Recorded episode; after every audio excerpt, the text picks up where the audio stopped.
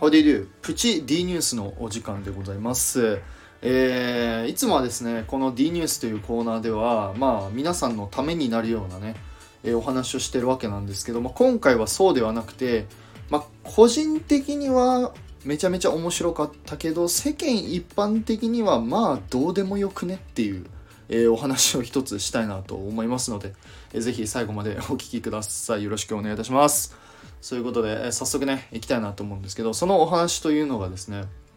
えーこないだですね、え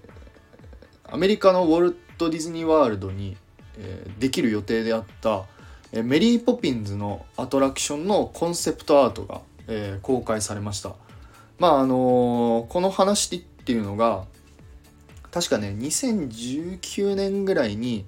えーそのエプコットにねメリー・ポピンズのアトラクションができるよみたいな、えー予定があったんですけど、まあ、この話がいつの間にかね、えーなくなってしまってて、えまあ、企画が、まあ、いつの間にかどっか行ってたんですけど、まあ、今回ですねその、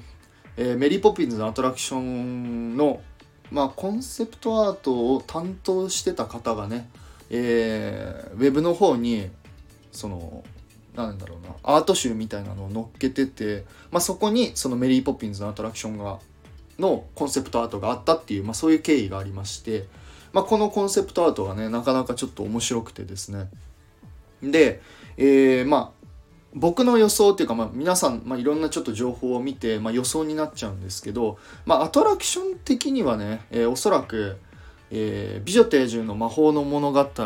と「アリスのティーパーティー」コーヒーカップですねあれをまあ掛け合わせたようなアトラクションになる予定だったんじゃないかなって思います、まあ、画像を見る限りだと、まあ、ゲストが建物の中に入ってってそのプレショーっていう、まあ、ちょっとしたショーみたいなのを見た後にアトラクションに乗り込むみたいな、まあ、そんな感じの流れなんですけど、まあ、これがねあの本当に実現するのであればなかなかこう面白かったんじゃないかなって思います。でプラスその画像を見る限りだともしかしたらその「美女と野獣魔法の物語の」まあちょっとモチーフになったのはもしかしたらこのメリー・ポピンズのアトラクションがちょっとモチーフになってんじゃないのかななんて思ったり思わなかったり。